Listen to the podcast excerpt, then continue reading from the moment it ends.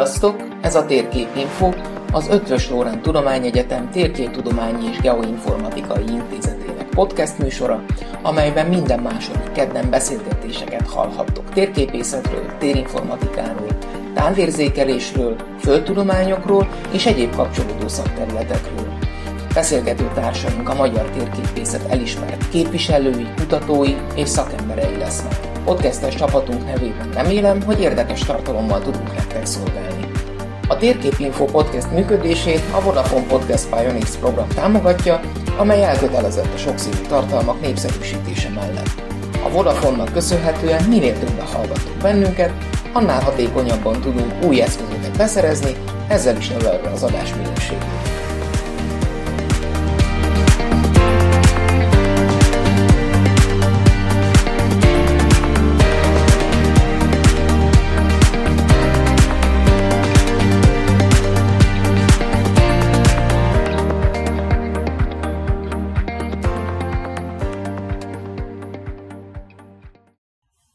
Köszöntöm a hallgatókat!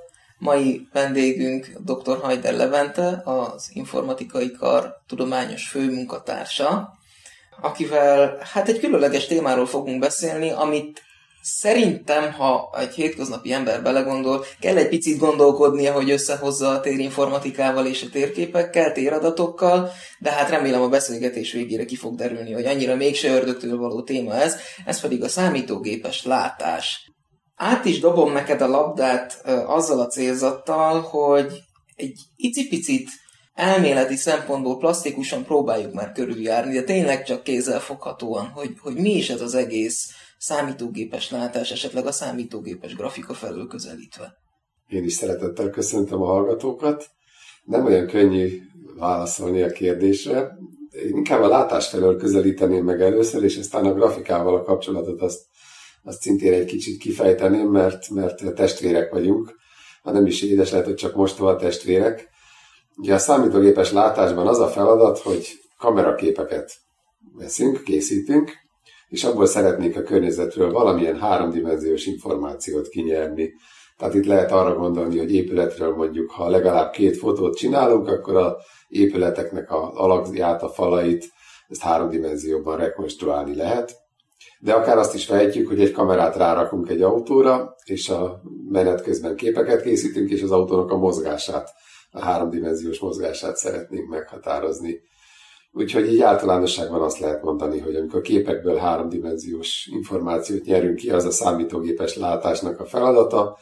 Ugyanakkor az is igaz, hogy ma már lidar eszközökkel is dolgozunk, például amelyek háromdimenziós letapogatók, háromdimenziós szkennerek, amelyeknek semmi köze nincs a klasszikus számítógépes látáshoz, mégis ide szokták venni a, a, ezeket a pontfelhő feldolgozást, tehát amikor a lidarnak az eredményeképpen megadott háromdimenziós pontfelhőben próbálunk valamit detektálni, megtalálni, eligazodni, mozgást számítani. A grafika az abból a szempontból mostoha testvér, hogy úgy mondanám, hogy inverse feladat, tehát fordított feladat, a látásnál az a cél, hogy a képekből, a képek azok kétdimenziósak, síkba ki lehet nyomtatni a képeket, azokból háromdimenziót készítünk. A grafikánál a fordított a feladat, hogy van egy háromdimenziós modellünk, mondjuk gondoljunk egy Shrekre, egy rajzfilmfigurára, aminek a háromdimenziós modelljét elkészítik a művészek, és akkor abból szeretnénk kétdimenziós képeket készíteni, az a jelenetekben különböző nézőpontból.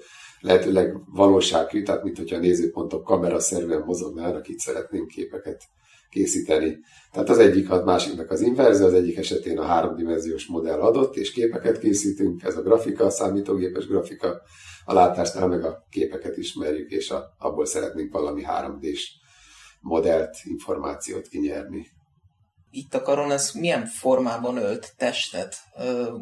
Most igazából inkább arra próbálok célozni, hogy, hogy milyen gyakorlati dolgokat csináltok itt ezzel kapcsolatban. Azt hiszem az oktatást tenném első helyre, tehát grafikát is és, és számítógépes látást, időnként képfeldolgozásnak is szokták hívni. Én általában a képfeldolgozásnak azt hívom, amikor megmaradunk kettő dimenzión, tehát mondjuk egy képen egy arcot detektálni, az az még csak képfeldolgozás, ha térben meg akarjuk határozni, akkor már 3D látásnak nevezném én, de, de itt azért a határok elmosódottak. Úgyhogy mind a kettőt, képfeldolgozást, látást is, és, és számítógépes grafikát is oktatunk. Én magam is oktattam sokáig számítógépes grafikát, én most már időhiányában kiszálltam, és átadtam a kollégáknak, akik nálam is sokkal jobban értik és művelik ezt a területet. Úgyhogy oktatás területén, területén szerintem erősek vagyunk, tehát rendben van, a, amit kínálunk, ez a grafikusokra is igaz, az korszerű. A kutatás szempontjából, ez a kutatás fejlesztésnek is hívnám, én ott a, a látásos vonalat azért jobban ismerem.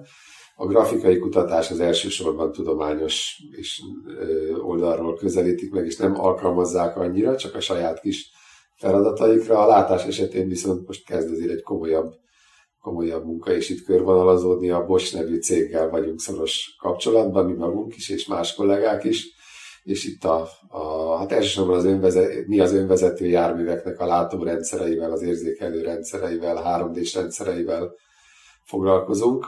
Ezeken belül próbálunk meg részproblémákat megoldani, de vannak kollégák, akik mesterséges intelligenciát, igen, gépi tanulásnak nevezni, tehát a mostanában nagyon divatos a gépi tanulás, mély tanulásnak is hívják a legjelentősebb vonulatát, ezen eszközöknek a segítségével próbálnak meg, meg objektumokat detektálni, tehát az mozgóautókat, gyalogosokat, emberi mozgást, stb.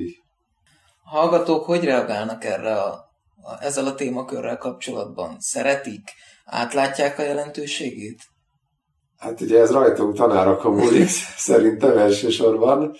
Én úgy szoktam a saját óráimat tartani, az első órán semmi konkrét elmélet nincsen, hanem csak gyakorlati eredményeket mutatok be. Tehát az elmúlt éveinkből, ami olyan, olyan ö, eredményeket, amelyeket látványosabbnak tartok, például egy autómozgást hogyan lehet kameraképből megcsinálni az egyetemnek a épületeinek a háromdimenziós modelljeit meg tudjuk mutatni, ilyen lidar felhőkön, Budai várból, és az alagútból, tehát a vár alatt az alagútról vannak látványos felvételeink, hidakról, és ezeket megmutatva egyáltalán, hogy képzeljék el a feladatot, és, és az, az a mézes madzag, amit el szoktam az óruk előtt húzni, az az, hogy itt alkalmazott matematikát kapnak. Ugye ez furcsa, hogy ezt mézes madzagnak hívom, de, de azt tapasztalom, hogy a hallgatók tanulják a idézőjelbe száraz matematikai anyagot, és nem mutatják sokszor meg nekik, hogy ez mire való. És én meg igyekszem ezt hangsúlyozni, hogy egy saját vektor számítás, ami egy elég elméleti feladat, de ennek konkrét gyakorlati alkalmazásai vannak, és mondjuk, hogyha egy tábladetektort akarnak készíteni, akkor, akkor a saját vektort és saját értéket is fognak használni. És ha beülnek az autójukba, mondjuk, hogyha egy ilyen korszerűbb autóról beszélünk, amiben van valami látórendszer, akkor bizony abban ezek, az, ezek a számítások, ezek ott a kis mikrokontrolleren, vagy a kis processzorban, ezek, ezek ott futnak folyamatosan. Tehát ezt próbálom megmutatni nekik, hogy itt tényleg az elméletet alkalmazni kell, és van értelme az elméletet megtanulni, mert alkalmazható. Hogyha a számítógépes grafikát és a látást kérdezted, földmérésnek, a geodéziának is van olyan szempontból a látással, én legalábbis úgy tekintem, hogy ez volt a számítógépes látás elődje. Teodoritnak hívják ezt az eszközt, ugye azok mindenféle szöget mérnek. És hogyha van két mérési pontunk, közte megismerjük a, ismerjük a, hát én alaponalnak hívnám, nem tudom, hogy hívják, tehát azt a szakaszt, és talán egy pontot be, belőnek, mind a kettő uh-huh.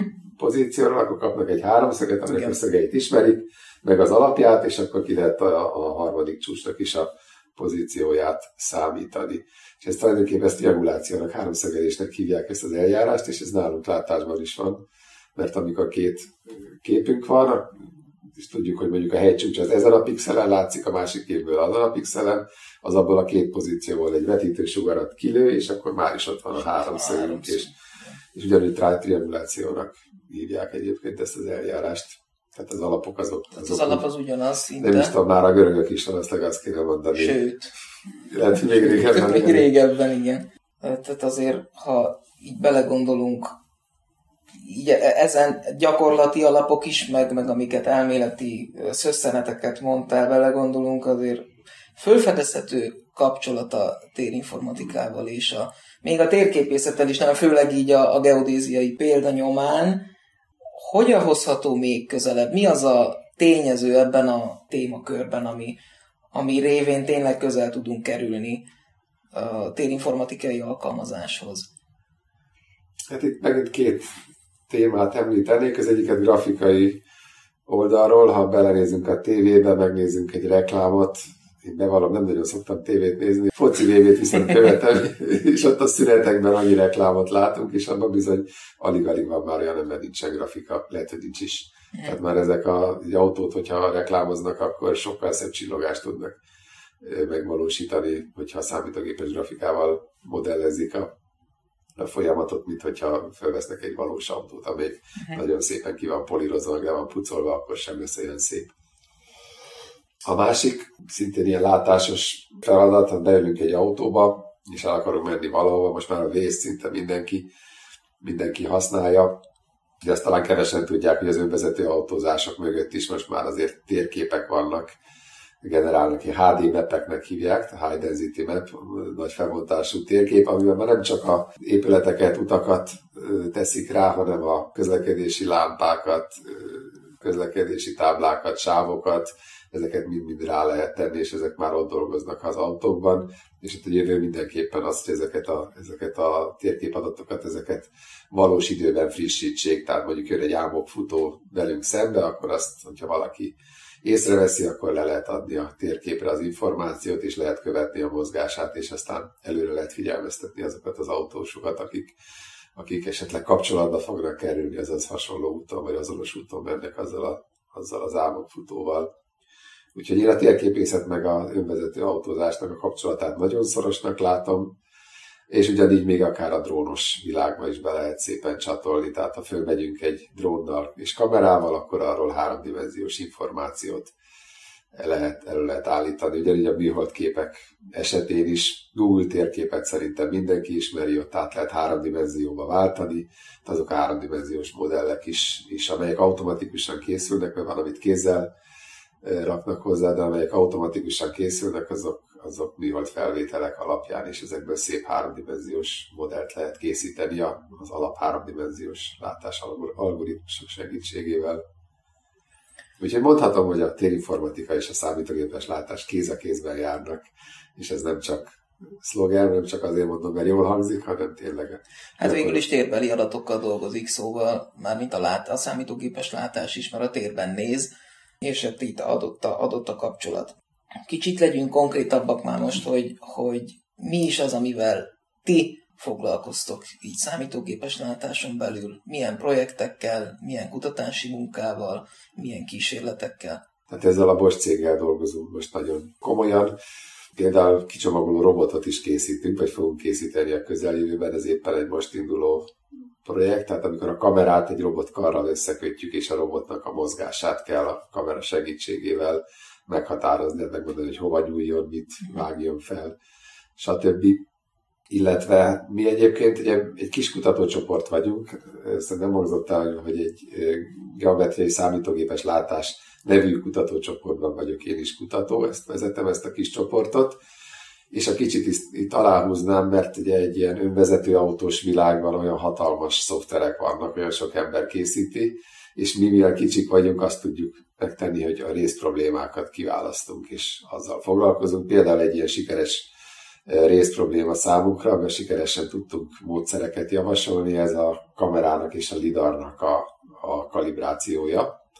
Tehát ha használjuk a kamerát meg a lidart egymáshoz képest, vagy akár egy robotkart, akkor ezeknek a helyét és a, a adott pillanatban a nézeti irányát, tehát hogy a kamera merre néz, ezt meg kell határozni, ezt hívják kalibrációnak, és ezt uh, itt, amit, amivel mi foglalkoztunk, és ami nekem nagyon uh, tetszik is, mert szép eredményeket értünk el, hogy kamerákat saktáblák, tehát szabályos minták segítségével szokták kalibrálni, és a kamera lidar kalibrációhoz is ezt használták, mi viszont gömböket vettünk elő, mert a saktábla a lidar pont felhő nem nagyon látszik, a széle különösen nem. Uh-huh. Tehát nagyon pici, és a gömb az egy sokkal jobban leírható, kevesebb paraméterrel leírható objektum, aminek ugye a képen, a kameraképen ellipszis lesz a kontúrja, tehát a széle, és ezt ott is jól meg tudjuk határozni, és a lidar pont felhő meg a pozíciója, a gömb középpontja jól meghatározható. Úgyhogy erre dolgoztunk ki egy, egy eljárást, ami nagyon szépen működik. Most éppen hasonlítjuk össze, hogy mennyivel jobban működik, mint a, mint a hagyományos eljárások. de ugyanígy egy másik területet kiemelhetnék a kamerás, kamerás látásos, háromdimenziós látásos eljárásainkból. A tudomány, a világ úgy működik, hogy kameraképekből térbeli pontokat rekonstruálunk, és egy pont felhő lesz, tehát sok pont háromdimenziós pont lesz a eredménye, amivel mi foglalkozunk, hogy a képek nem csak a pontszerűen, hanem környezetszerűen vizsgáljuk. A, hát úgy vagyunk szakműleg, hogy egy affin transformáció, ez mátixokkal leírható transformáció, talán így mondhatnám, hogy ezt is csak azt fogja érteni, aki egyetemi tanulmányokon túl van, a matematikai lineáris algebrai bevezetése már túl van, és hogyha, hogyha ami nem lehetetlen. Ami nem lehetetlen. és hogyha ezeket ismerjük, gondoljuk arra, hogyha közelítünk egy másik járműhöz, akkor a hátát, hogyha kivágjuk, hátát tekintjük, ha közelebb vagyunk hozzá, akkor nagyobb lesz a képen. Felnagyobbodik a hátának a területe. Ez például egy ilyen transformáció, egy nagyítás. És ebből ki lehet szedni a térbeli pontfelőhöz a felületre merőleges vektort, merőleges irány normál vektort, ami azért jó, mert az ilyen ember alkotta világban, mint amire egy városi környezet, sok sík van, maga az út is sík, és az útnak a merőleges iránya az függőleges, ez fölfele mutat, az előttünk lévő autónak, amiben bele akarunk szaladni, annak meg felénk mutat a, a normál vektor, tehát ezt már is lehet egy ütközés elkerülésre használni, és ezzel mi többlet információt tudunk kinyerni. Ez szintén egy ilyen folyó is, és támadom, hogy a mainstream, a főáramlata a mi kutatásainknak, ezeknek az affin transformációknak az alkalmazása. Tehát biztonságosabbá tehető a, igen, a, igen. a közlekedés ezáltal. Az előző, előző, most a kalibrációra visszautalva, ott pedig a robot tudja, hogy mit csomagoljon. Igen. Így konyha nyelven fogalmazva, hova nyúljon. És talán még egy érdekesség, hogy a tudományos világból, hogy az affin transformációhoz, hogy az elméleteket szerintem totál kidolgoztuk, tehát ami fontos, az megvan, amit kollégákkal, a külföldi kollégákkal is, hogy ez gyakorlatban is működjön, tehát hogy az elméletelnek a gyakorlati alkalmazása elkészüljön valós időben, valódi autókban, ez, ez kétszer-háromszor akkora munka lesz, mint az elméletnek a kidolgozása. Tehát amíg tényleg ezt, ezt a gyakorlatban hasznosíthatóvá tudjuk tenni, és igazából akkor hasznosul a mondjuk az ország számára, tehát akkor, akkor érett egy, egy technológia, hogyha az elméletből sikerült technikát, gyakorlatot csinálni. Milyen eszközökkel dolgoztok? Alapesetben számítógépekkel, és semmi, semmi többen, mint számítógépes látás. Igen, az, el, az elmélet. De, de azért van, vannak felmenő eszközeink, van egy autónk, amelyek amit kamerával, lidarral, lidarokkal, kamerákkal és egyéb GPS gyorsulásérzékelő ilyen alapszenzor készletünk van rajta, ezzel ki tudunk bármikor menni az útra, és felvételeket tudunk, valós felvételeket készíteni. A Budapestnek és környezetének a, a útjairól, illetve most van egy vezérelhető gokártunk, amivel ilyen vezető algoritmusokat szeretnénk majd fejleszteni, vagy azt szeretnénk, hogyha mások fejlesztenének, tehát más kollégák is csatlakoznának.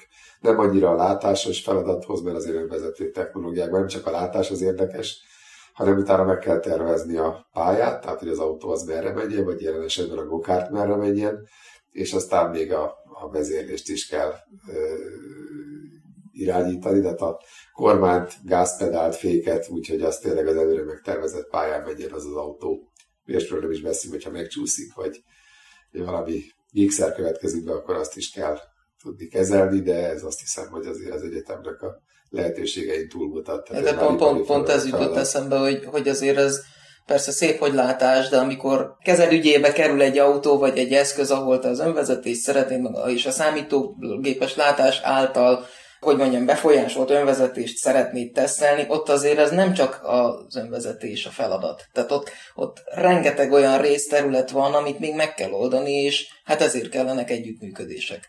Például céges együttműködések, amiket itt mondtál. Így igaz. És azért is kell egyébként céges együttműködés, ez megint az egyetemi világnak szól, hogy olyan témákkal foglalkozunk, amelyek megvalósíthatóak. Önmagában ez az egyetemi, akadémiai szférának is szokták mondani, ezért hajlamos a, a rész problémáknak a rész problémáival fog elkezdeni molyolni, és nagyon nehezen mozog, tehát nagyon nehezen vált témát. Egy ipari kapcsolat azért is jó, mert az iparnak vannak igényei, és rá, tud, rá tudja a figyelmünket olyan területekre fókuszálni, amelyekből tényleg gyakorlatilag használható módszerek is lehetségesek. Az egyetemi világ az megelégszik a publikációval, a publikációval mérjük a a tudományos teljesítményt, tehát a publikációknak persze minősége van, nem mindegy, hogy hol publikálunk, de az akkor is csak egy mennyiségi kritérium, míg hogyha azért a szakmának az a csúcsa, és a tudományos életnek is az a csúcsa, hogyha tényleg ezt valaki használja is azt a módszert, és ez tényleg valakinek a autójában, telefonján, számítógépén, akárhol élőben fut az az algoritmus. Talán nem árulok el kulisszatitkot azzal, hogy, hogy múlt héten ezt a gokártot, amit említettél, ezt én is láttam. Ugyan még folyosón bent az épületen belül, de azért, de azért hát félig meddig élesben. Az az előző szempont, amit felvetettem, akkor is, vagy akkor fogalmazódott meg bennem, hogy azért itt rengeteg mindenre oda kell figyelni, és nem elég például abban az esetben leülni, programozni, hanem szerelni kell. Alkatrészeket kell gyártani be kell szerezni különböző szenzorokat, figyelni kell arra, hogy hova, mikor tudod kivinni azt a, azt a cuccot, ami nagyon-nagyon összetett dolog, és talán ez a szépség is benne, nem? Hogy sok ember tud vele, vagy sok területről jövő ember tud így hozzátenni. Igen, mindenképpen. Ugye van egy mérnökünk, Kovács Bandónak hívják, szerintem végez olyan értékes munkát, hogy a nevét megemlítsük, Úgyhogy nagyon sokat dobott, amikor őt, őt alkalmaztuk. Egyáltalán ugye ezt az igényt a vezetőség elfogadta, hogy itt, itt egy mérnökre is szükség van, aki legyártja azokat a, a dolgokat. Ez, ez rengeteget javított egyébként, nem, és nem a kutatás minőségén, tehát publikáció szintjén nem sokkal vagyunk előrébb, de a csapatnak van a hangulata is, hogy itt tényleg a valóságban is ki lehet próbálni a dolgokat, hogy Budapest utcáin felvett adatokon dolgozunk, és nem Valagáról, Kárszonhéból, vagy nem tudom honnan a világ másik tájáról. Egyébként teljesen hasonló minőségű adatokat használunk, ez, ez a mi lelkesedésünknek is nagyon jót tett, tehát mi is sokkal nagyobb szorgalommal vetjük bele magunkat a munkába, úgy érzem. Hát meg gondolom a hallgatóknak is, hogy itt, itt konkrétan itt készült felvételeket lehet akár órákon mutogatni, hogy nagyon remélem, bevallom, nem kérdeztem még ezekről a hallgatókat. Hát azért, azért még a saját élményeimből merítve azért nagyon sokat tud dobni, hogyha, hogyha jé, ő csinálta, és akkor az ő adatait láthatom, és hú, de jó, én is akarok ezzel foglalkozni. Egyébként itt lehet, hogy egy verseny népszerűsítenék, hogy nekem is hasznom legyen a podcast mert hogy a Bossal közösen, ez most már a második hallgatói versenyt szervezzük, és várhatóan évente lesz újabb és újabb, úgyhogy aki hallja ezt a, az adást és érdekli a számítógépes látás, annak javaslom, hogy a cv, mint computervision.inf.elte.hu oldalt időnként keresse meg, keresse fel, mert ott lesznek meghirdetve az újabb és újabb versenyek. Az idejének jövő héten van a beadási határideje, úgyhogy ezt már nem javaslom. Főleg, hogy mire adásba kerül ez a beszélgetés, a lehet, hogy lehet, hogy is, járt, túl is vagyunk a határidőn, de, de évről évre tervezzük. És, és ott is, ott is Budapest adatairól, budapesti felvételeket teszünk közzé. Fölmerült bennem az a kérdés, hogy itt ugye említettük az autókat, hogy akkor megy a városba, modelleket készít, ezt lát, azt lát, sávot lát, táblát lát. De hogy? Hogyan látja, oké, ott van rajta a kamera, de, de hogy dolgozza föl ez a, ez a hát számítógép a látott dolgokat, és hogyan tud az alapján az eszköz döntést hozni? Itt ezek a példák, ezek de- detekciós példák voltak, ezeket általában gépi tanulással ö, csinálják. Ugye az egy mágikus dolog ez a gépi tanulás, a deep learning, mély tanulás. Ezt úgy lehet elképzelni, hogy a gyerek is fogja és kezébe veszi a, már kicsi gyerekre gondolunk, amikor megtanuljuk a, a körülöttünk lévő tárgyakat, valahogy a fejünkbe három dimenzióban lemodellezni, ugye kezünkbe veszünk, meg tapogatjuk, esetleg a szánkba bevesszük, vagy neki koccanunk a asztal sarkának, és ebben nagyon sokat tanulunk. Ugyanígy ezek a gépi tanuló algoritmusok is úgy működnek, hogy nagyon sok példát megmutatnak a számítógépnek, úgy annotálják, tehát megmutatják, hogy hol van a tábla, kijelöli valaki egy tanító, már van felügyelet nélkül tanítás, ez a felügyelet tanítás, de, de adnak mondjuk fél millió képet, ami tábla van, és megmutatják a számítógépnek, hogy hol van, és aztán a számítógép az képes megtanulni ezek alapján. Persze itt mindenféle hálózatok vannak, összeköttetések, állítható paraméterek, de ezeket úgy állítja be valamilyen okos tanuló algoritmus, hogy utána a számítógép tudja. És ez igaz szinte mindenfajta detekcióra, a mély tanulással készítik. És a számítógépes látás az ott lesz, a háromdimenziós látás, hogyha két képen, legalább két képen látunk egy ilyen objektumot, akkor azt meg tudjuk térben mondani, hogy hol van, milyen messze van az autótól. Tehát egy másik autó az neki fogunk szaladni, mert már csak 5 méter van, vagy messze van, ha több kép van, akkor utána már a sebességét is meg tudjuk határozni. Utána a második rétegként jön a, jön a számítógépes látás. Az első réteg, az első feladat az általában ilyen detekció, amelyeket ilyen neurális hálózatokkal, nagy mély neurális hálózatokkal szoktak megvalósítani. De ez azért sok munka.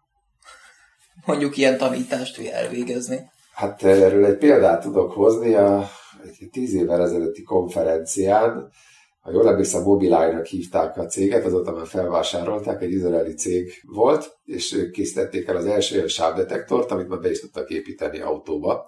Tehát amelyik tényleg pontosan megmondta a kamera képen, hogy hol van a sáv, azaz mikor lépjük át és mikor vagyunk benne, hogy kanyarodik egyenesen, megy, stb. ezeket eldöntötte. Ők ilyen gépi tanulást készítettek, és annotálták az adatokat, azaz az az ember megmondta, hogy a sávok hol vannak, és aztán azt beadták.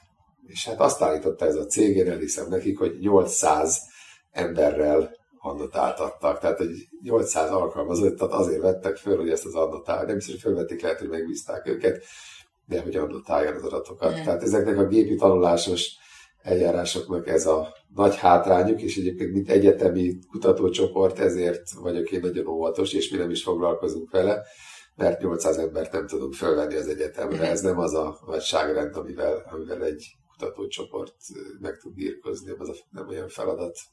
Mi a realitása annak, hogy egy ilyen gépjármű, ha megy és érzékel valamit, félig meddig már ez szóba kerül, de ne ilyen individuális adat legyen belőle, tehát amit ő lát, hanem azt így tovább tudja dobni a többi hasonlóképpen gondol, gondolkodó autó számára. Tehát, hogy abból közösségi adat legyen. Hát ez meg kell írni a szoftvert, amelyik a mobiltelefonról továbbítja az adatokat.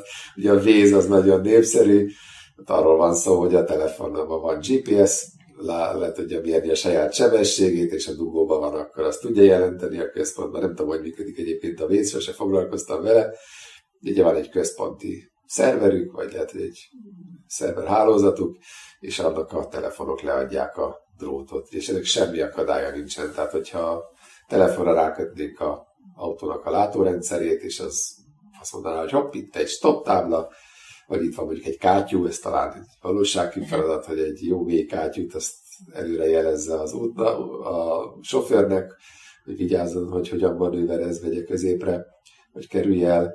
Ilyenek semmi akadálya nincsen, hogyha, hogyha működik a kátyúdetektor, és valaki megírja a szoftvert, akkor innentől fogva legyen benne, hogy minden autós előre tud, tudja, hogy kátyú következik. Ilyennek egy másik verzió, amikor a trafipaxot végző hatósági személyeket lehet jelenteni, ha jól tudom, ez is működik a valóságban. Tehát Igen, a kátyú több lenne azért az adatbázis, megnőne a véznek az adatbázis, hogyha minden kátyú rajta lenne. És ennek elvi akadálya nincsen, ezek a gyakorlatban is működnek, hogyha új dolgokat akarunk jelenteni, akkor ezt egyszerűen meg kell írni, bővíteni kell a szoftvert hozzá.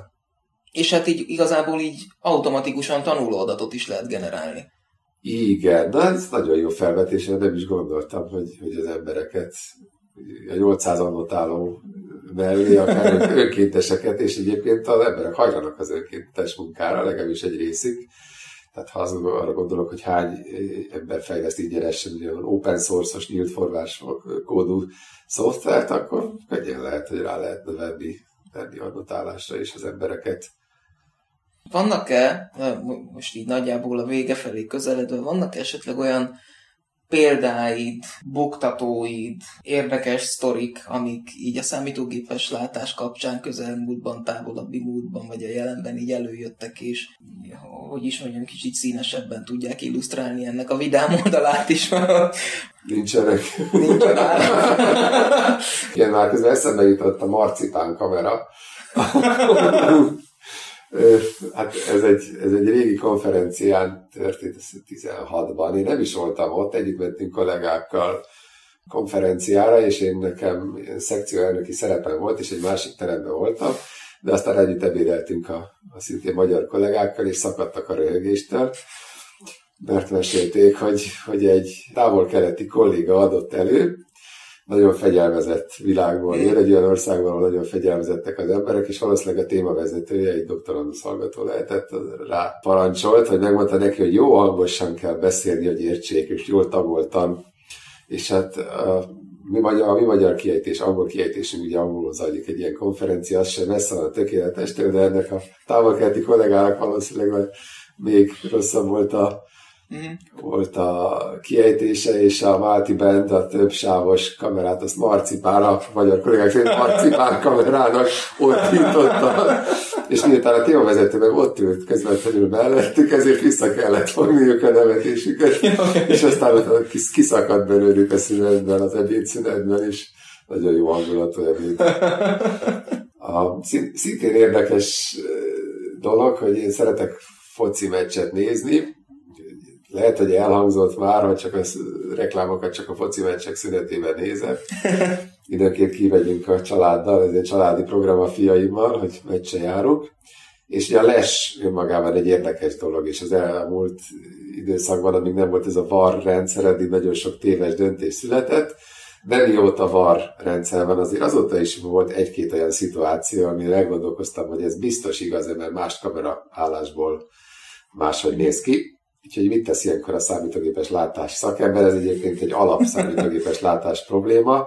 A párhuzamos vonalaknak perspektíva, tehát ugye az adott kamera nézőpontból a berajzolása, kiadtam hallgatóknak beadandó feladatnak, kaptak érte ugye a 40 pontot a 200-ból, a végső jegyet a 200-nak a alapján fogják megkapni, tehát ez egy, egy-két jegyet is tud javítani a, a vizsga produktumokon és meg is csinálta valaki nagyon hamar, és örültem. Tehát van egy saját, saját külön bejáratú VAR rendszerünk az, az egyetemen, és mi magunk is tudjuk ellenőrizni a, a hivatalos VAR rendszertől függetlenül, hogy valami les volt, vagy nem volt les.